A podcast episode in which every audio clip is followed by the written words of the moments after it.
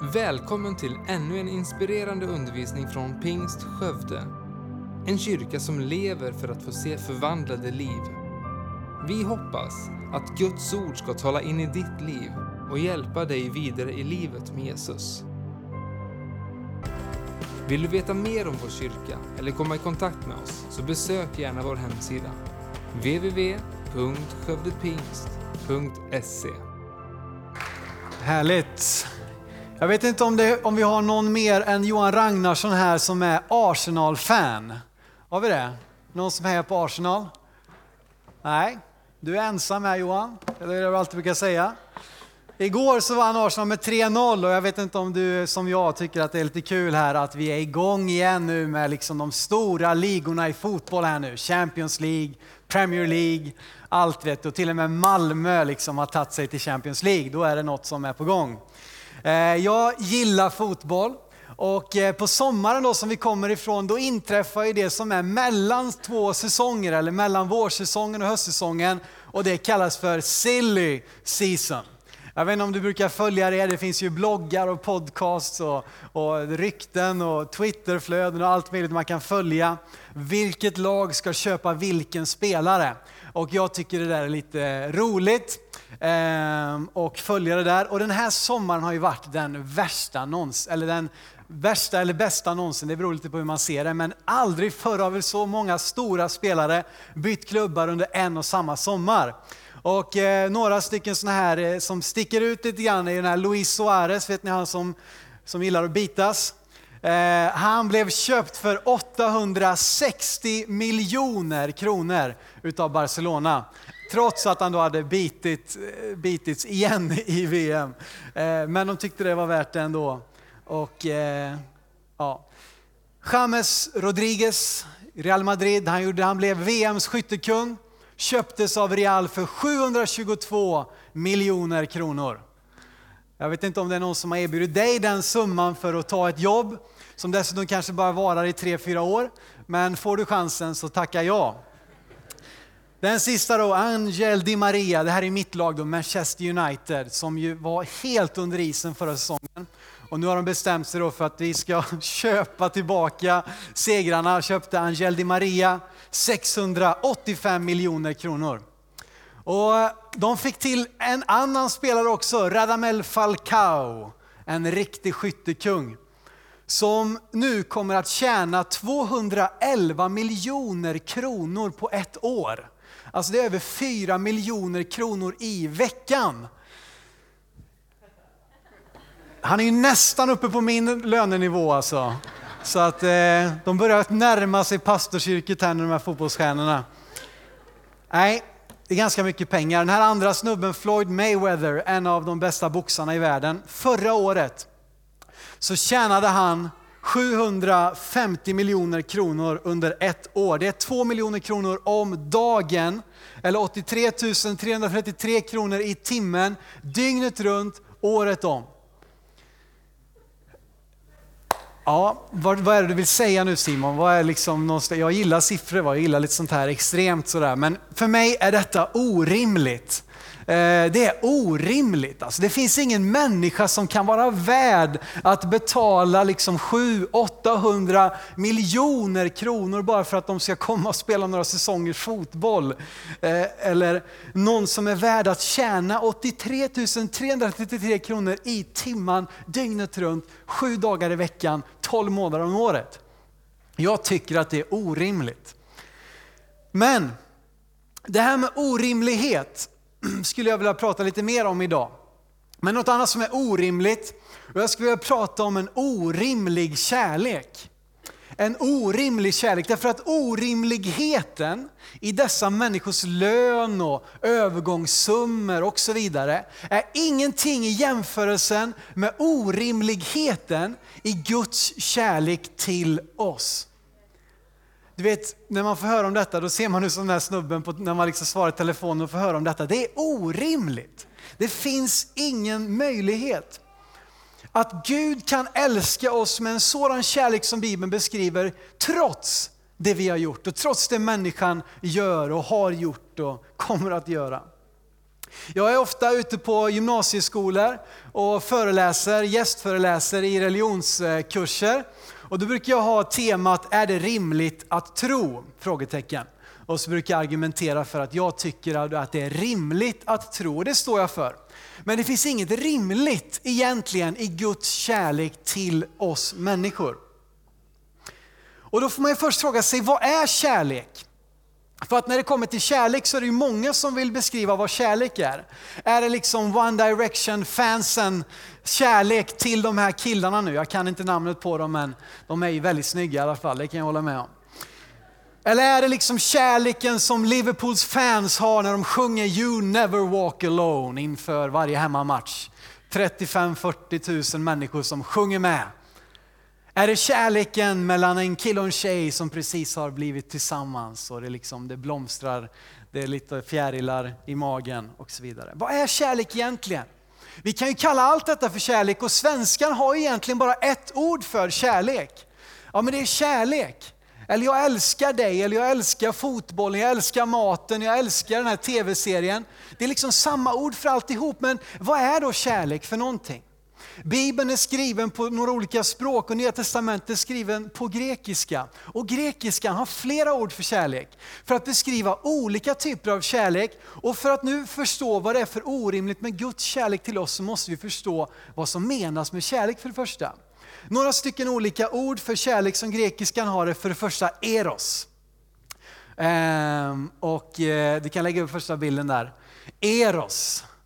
Och det här kan vi ju känna igen och liksom kopplat till erotik. Och liksom det, det, är den här passionerade kärleken, kärleken mellan man och kvinna när man liksom blir förälskad och, och, och upplever den här, eh, också det, den sexuella kärleken. Det finns en annan typ av kärlek som kallas för storge eller storge. Storge, storge, någonting.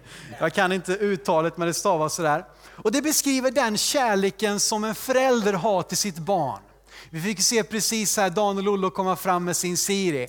Och det är ingen som går miste om den kärleken som de känner till sitt barn.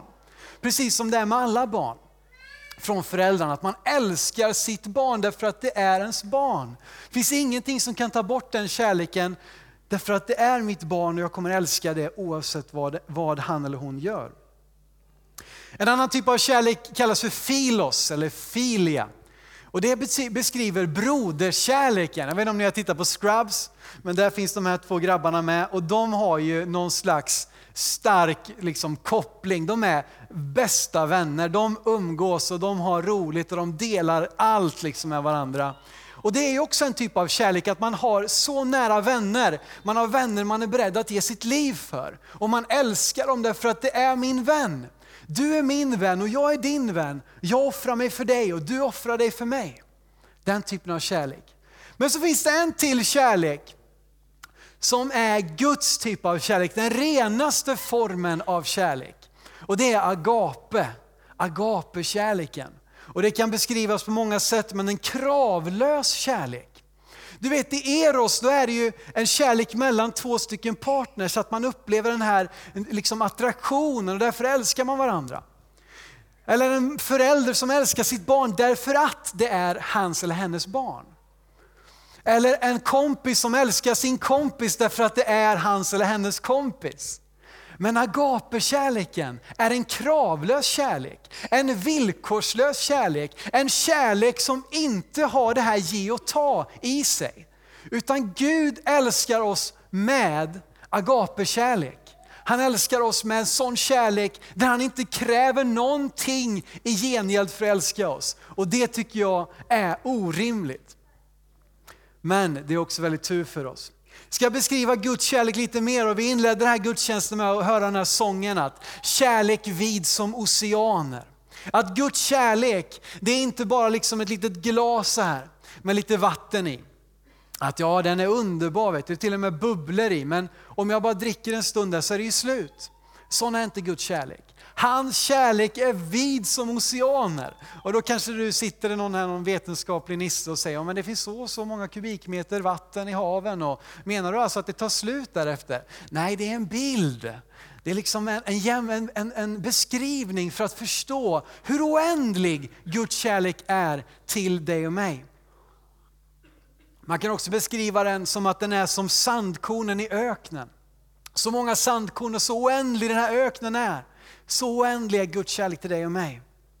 Och Bibeln beskriver Guds kärlek på ett fantastiskt sätt. Och jag skulle verkligen vilja tala om detta idag för att jag möter så många gånger både kristna och människor som inte är kristna som verkar ha gått miste om att det handlar om först och främst att Gud älskar varje människa. Det är det budskapet om Jesus handlar om. Guds kärlek till oss människor. Sen kommer en massa andra saker också. Men vi behöver först förstå Guds kärlek till oss innan vi kan också förstå och omfatta det andra. För det första så är Guds kärlek oföränderlig. I Romarbrevet 8 och vers 38-39 så skriver Paulus, en av Bibelns författare så här. Att jag är viss om att varken död eller liv, varken änglar eller furstar, varken något som nu är eller något som ska komma, varken makter, höjd eller djup eller något annat skapat ska kunna skilja oss från Guds kärlek i Kristus Jesus vår Herre. Den är oföränderlig. Det finns ingenting som kan ändra Guds kärlek. Ingenting som nu är, ingenting som har varit, ingenting som ska komma. Det du gör kan varken lägga till eller dra bort ifrån Guds kärlek till mig. Och Det är därför jag tycker att den är orimlig, men den är samtidigt underbar. Att veta att oavsett vad jag gör så är Guds kärlek till mig lika stark. Till varje människa. Oavsett vart man är född, oavsett vilket språk man talar, oavsett vilken hudfärg man har, oavsett vilket årtionde man är född i, så är Guds kärlek till dig och mig, till varje människa oföränderlig. Någonting mer om Guds kärlek. Guds kärlek är bortom vårt förstånd. Guds kärlek är bortom bortom vårt förstånd. I Efesierbrevet 3, kapitel, 18, eh, kapitel 3, vers 18-19 så skriver återigen Paulus så här om Guds kärlek. Att ni ska då tillsammans med alla de heliga kunna förstå bredden och längden och höjden och djupet och lära känna Kristi kärlek. Som går långt utöver vad någon kan förstå. Så ska ni bli helt uppfyllda av Guds fullhet. Vi får lära känna Kristi kärlek, men det är inte på det sättet att vi har begripit den eller att vi, att vi liksom kan allting om den, utan den är bortom vårt förstånd. Det finns mer där. Oavsett hur älskade vi känner oss så finns det någonting starkare, någonting djupare, någonting som går ännu längre i Guds kärlek till varje människa. Och det är också det som jag tycker att det är orimligt på något sätt. Men Bibeln beskriver på det sättet att Guds kärlek är bortom vårt förstånd. Någonting mer då? Jo, Guds kärlek den är omotiverad.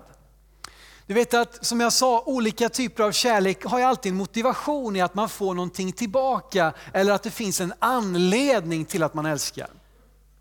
Men Romarbrevet 5 och vers 7-8 så beskrivs just Guds kärlek att det finns liksom inte, det är inte så att han har någonting att vinna på att älska oss.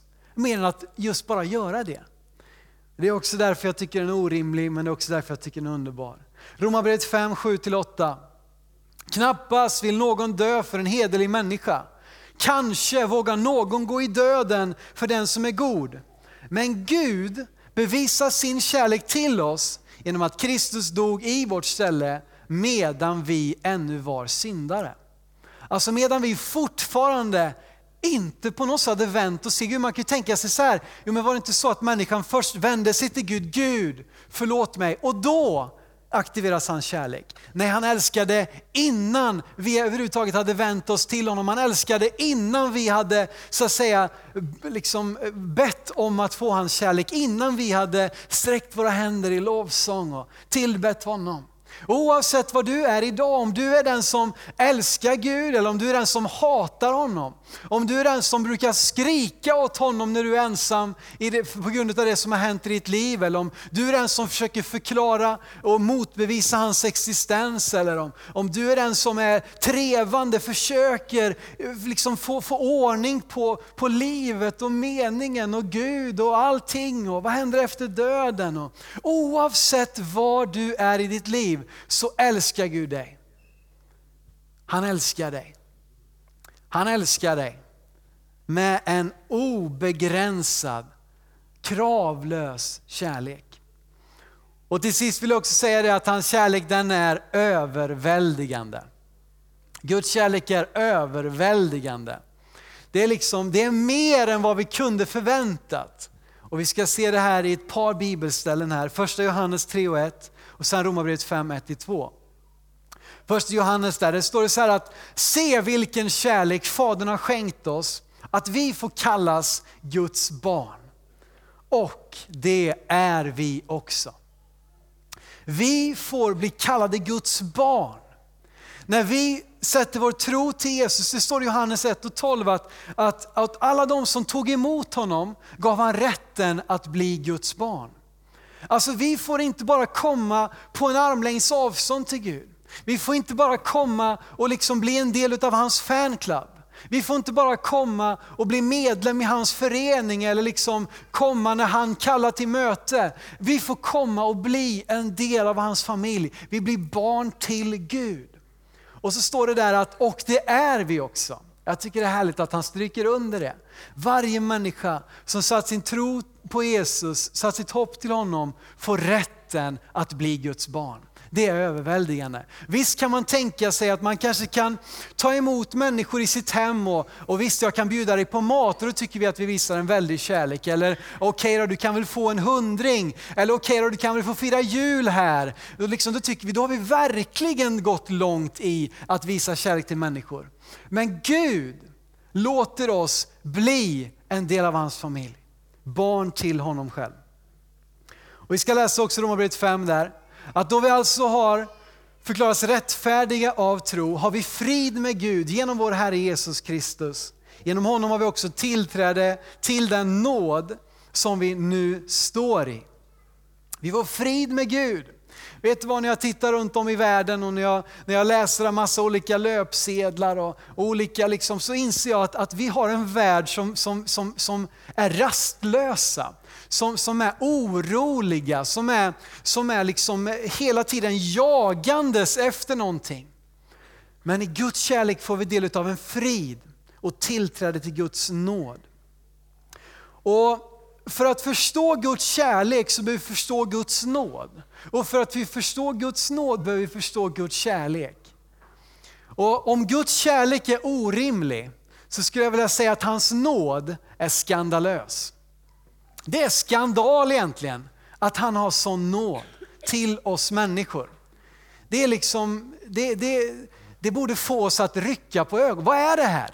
Hur kan du Gud tillåta den som kanske har betett sig illa, den som har slagit sin fru eller den som har eh, liksom kastat, eh, vad vet jag, den som har gjort alla möjliga hemska saker. Hur kan du erbjuda den människan nåd? Alltså förlåtelse. Att man får del av den här kärleken. För Guds kärlek är inte bara någonting, ett koncept som är långt borta, som är någon slags fluffigt moln. Utan genom nåden får vi del av kärleken. Och det är för mig skandalöst. På positivt sätt. Vi tänker ju ofta negativt som skandal, men jag tycker vi kan säga, lägga något positivt i det också. Det står så här i Saltaren 86, vers 5 och sen vers 13. Du Herre är god och vill förlåta. Du är stor i nåd mot alla som ropar till dig. Till din nåd är stor över mig. Du räddar min själ ur dödsrikets djup. Du Herre är god, han vill förlåta. Oavsett vad du har varit med om, oavsett vad du har begått för misstag, så vill han förlåta dig. Frågan är bara om vi ber honom om det. För han är stor i nåd mot alla som ropar till honom. Det finns ingen som får nobben när man kommer till Gud. Kanske att du känner dig avvisad, att du blivit avvisad i din familj, fått höra att du inte duger, att du inte kan någonting och, och du ska inte komma här och mopsa upp det eller kanske blivit avvisad på jobbet, fått sparken. Vi behöver inte det här längre, du kan gå hem. Vi kan uppleva alla möjliga typer av avvisningar, men hos Gud blir vi aldrig avvisade när vi kommer med ett ärligt hjärta. Han är stor i nåd. Han vill förlåta alla som ropar till honom. Och nåden är uttrycket för Guds kärlek. Att han erbjuder frälsning, han erbjuder ett evigt liv, en relation med honom själv, att bli barn till Gud eh, på grund av sin kärlek genom sin nåd. Och genom att vi i tro, tror på detta, får vi ta del av detta. Vi kan inte förtjäna hans kärlek, vi kan inte förtjäna hans frälsning, vi kan inte betala för den. Vi kan inte lägga någonting till eller dra någonting ifrån, men vi kan i tro säga Jesus, jag tror på dig. Jag tror att du dog för mig, jag tar emot din kärlek, förlåt mig det jag gjort som är fel. Och där blir vi mottagna i nåd. Men det kan bli lite svårt det här, det kan kännas lite jobbigt där. Vi vill gärna betala för saker och ting. Det är ju så, många svenskar kan ibland ha lite svårt att ta emot en gåva. Man säger, åh, kan du inte ta den? Nej, nej, nej, inte ska väl jag. Och vi kan leva med en slags slå mig mentalitet. Slå mig. Jag kommer ihåg i, i, i mellanstadiet, jag var ute på lekplatsen med några polare, vi brukar träffas och slåss eh, på rasterna. Eh, och så står jag där med Karl Alm, med en av mina bästa vänner och vi, nu slogs vi på, på låtsas. Annars brukar det vara Gullvivan mot Blåklockan. Träffades vi i lekplatsen eller på kullen när det var vinter och var det snö. Och så slogs vi, hade snöbollskrig och, och så vidare. Sen blev vi inkallade till min lärare och så var det slut med det. Men i alla fall, en gång så var vi där och vi stod och slogs lite så här och så min kompis där, så skulle jag göra en sån här riktig rallarsving ni vet. Men inte träffa då, utan bara liksom framför, så här markera. Och jag tänkte nu ska jag ta i er, så jag gjorde en riktig sån här boom lite. Men problemet var att jag var liksom inte nära utan jag träffade honom. Rätt på ögat, så jag minns att han fick skavsår på ögonlocket. Och min reaktion är ju genast, ja men slå tillbaka, slå mig, då blir vi kvitt. Alltså jag känner ju sån otrolig ångest att jag hade nitat en av mina bästa vänner och säger slå tillbaka, snälla gör det. Och den där mentaliteten är det så lätt att vi har med oss in i vår relation med Gud. Att vi känner att, nej men Gud, det kan inte vara så här bra.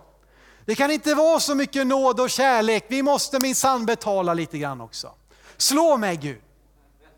Oh, nu har jag gjort fel, slå mig här. Och jag tror vi känner igen oss i detta. Jag vet själv min egen del, om jag har gjort något som jag vet är fel och så känner jag liksom att nej, jag kan inte komma till Gud direkt här utan jag får nog liksom ställa, parkera mig längst bort på arenaparkeringen när jag kommer till kyrkan så att jag liksom verkligen får betala för att komma hit och gå i regnet och jag lämnar paraplyt i bilen för nu ska jag min sann här betala någonting för att komma till kyrkan så jag kan komma frimodigt igen och säga till Gud, Gud, jag gick min sann i regnet i två kilometer för att komma till kyrkan idag och nu kan jag väl få komma till. Nej, det funkar inte så. Jag tror att det är livsfarligt att bära med sig en sån attityd in i en relation med Gud. Utan han vill ge oss förlåtelse oavsett om vi har förtjänat det eller inte.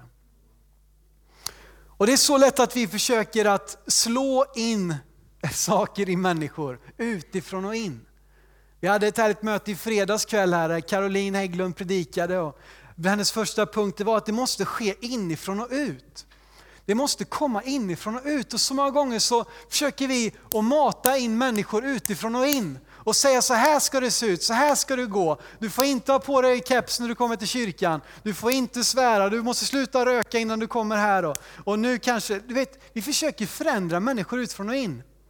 Men det som händer då, det är att vi får en helt fel bild av Guds kärlek och hans nåd. Men det är mötet med Jesus som förvandlar en människa inifrån och ut. Jag älskar den här berättelsen i Lukas 19, vi ska avsluta med det. Lukas 19, en av de mest berömda berättelserna i Bibeln är Jesus kommer till Jeriko och eh, när Jesus kom till stan då var det uppståndelse. Om One Direction kommer till, eh, jag har ju sett ibland va, när One Direction, då visar de på nyheterna när det står skrikande liksom, tonårstjejer som har tältat i fyra dagar.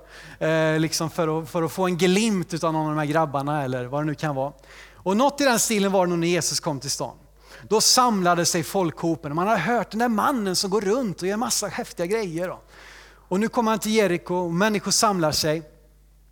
Och så i den här folkhopen så är det en man, en, en riktig bov, en riktig skurk, Sackeus, en gangster som roffade åt sig av de fattiga, som fuskade, han jobbade åt romarna. Eh, judarna var ju under ockupation av romarriket. Han jobbade åt romarna, tog in skatt åt dem och roffade åt sig, la på ordentligt på skatten. Så alla människor avskydde honom. Alla judarna, de liksom usch, Sackeus alltså. Jag vill inte ens titta på honom, den där svikaren, förrädaren, den där idioten. Men så när Jesus går där och det är mängder med folk som hopar sig och det är liksom eh, religiösa eliten är där och alla som är någonting är där och alla vill prata med Jesus, få en pratstund med honom. Men Jesus stannar upp och så tittar han upp för i ett träd en bit bort. Där sitter Sackeus. Han har, det står att han var kortväxt. Så han har på något sätt varit nyfiken också, men vill hålla sig kanske lite grann på, på avstånd och klättrar upp i det här mullbärsfikonträdet. Och så sitter han där och så stannar Jesus bara till tittar upp. Sackeus! Idag ska jag äta med dig. Jag gillar det. Jag brukar köra den taktiken ofta. Du, kan inte jag få komma hem och äta hos dig? Det är bra. Frimodighet har med sig stor lön, står i Bibeln, så det får man satsa på. Jesus gjorde det, han talade till den som alla andra avskydde, till den som ingen trodde att Jesus skulle äta tillsammans med. Han stannar upp och säger Sackeus, till dig vill jag gå hem och äta. Och Det står inte så mycket om det, men det står att han gick hem till Sackeus och de åt tillsammans. Och sen vet vi inte vad de sa till varandra, men det vi ser lite längre fram i berättelsen är att Sackeus har blivit en helt annan människa. Mötet med Jesus, det står inte vad Jesus sa, jag tycker det är så härligt. Hade det stått vad Jesus sa i det här mötet, då hade vi skrivit böcker om det. Vi hade sagt att det här är sju nycklar här nu till hur en människa ska, ska börja tro på Jesus eller någonting sånt där. Men det var mötet med Jesus som förändrade hans liv. Och jag läste en, en, en vän, en pastorskollega här från Skara, skrev på Facebook i veckan att om Jesus hade levt idag och gått in på Sveriges riksdag, så undrar om inte han hade ställt sig upp och sagt Jimmy, idag ska jag äta mat med dig. Idag vill jag äta lunch med dig. Det, det är den typen av Gud vi har. Du vet, eh, på tal om SD här, alltså, jag tror inte vi ska ställa oss och peka finger och ropa hånfulla ord, utan jag tror vi ska vara som Jesus var mot Sackeus och säga Jimmy, idag vill jag äta lunch med dig. Jag är övertygad om att, eller jag är inte övertygad, men det är mycket möjligt att Jesus hade gjort det. På det sättet förstår vi lite grann hur stort det är när Jesus kommer fram till Sackeus. Oavsett vad ditt namn är idag så vet jag att han är här och han säger till dig att Dan eller Challe eller Leif eller William, idag vill jag äta mat med dig. Idag vill jag hänga med dig, idag vill jag umgås med dig. Idag vill jag bli din vän. Och utifrån det kan vi få uppleva ett möte med den här levande guden. Tack för att du lyssnat. Titta gärna in på vår hemsida www.skövdepingst.se för att få veta mer om oss. Och glöm inte att du alltid är välkommen till vår kyrka